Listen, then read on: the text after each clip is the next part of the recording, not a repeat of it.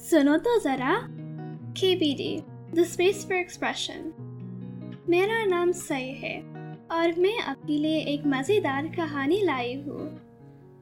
कहानी का नाम है शेर का डांस और इस कहानी को लिखा है गौरांगना गुप्ता।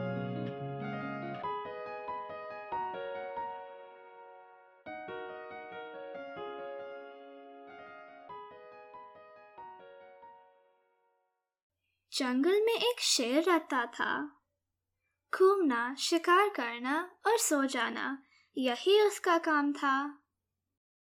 एक दिन जंगल में कुछ लोग पिकनिक मनाने आए।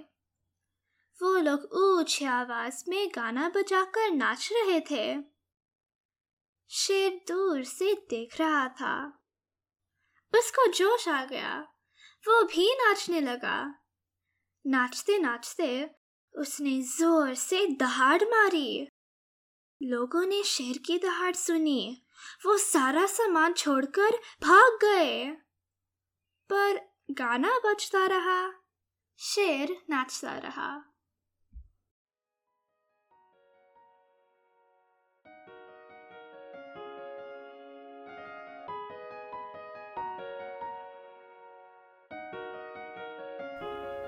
अभी आपने सुना शेर का डांस कहानी, जिसे लिखा था गौरंगना गुप्ता ने। सुनते रहिए केबीडी पर ऐसे ही मज़ेदार कहानियाँ।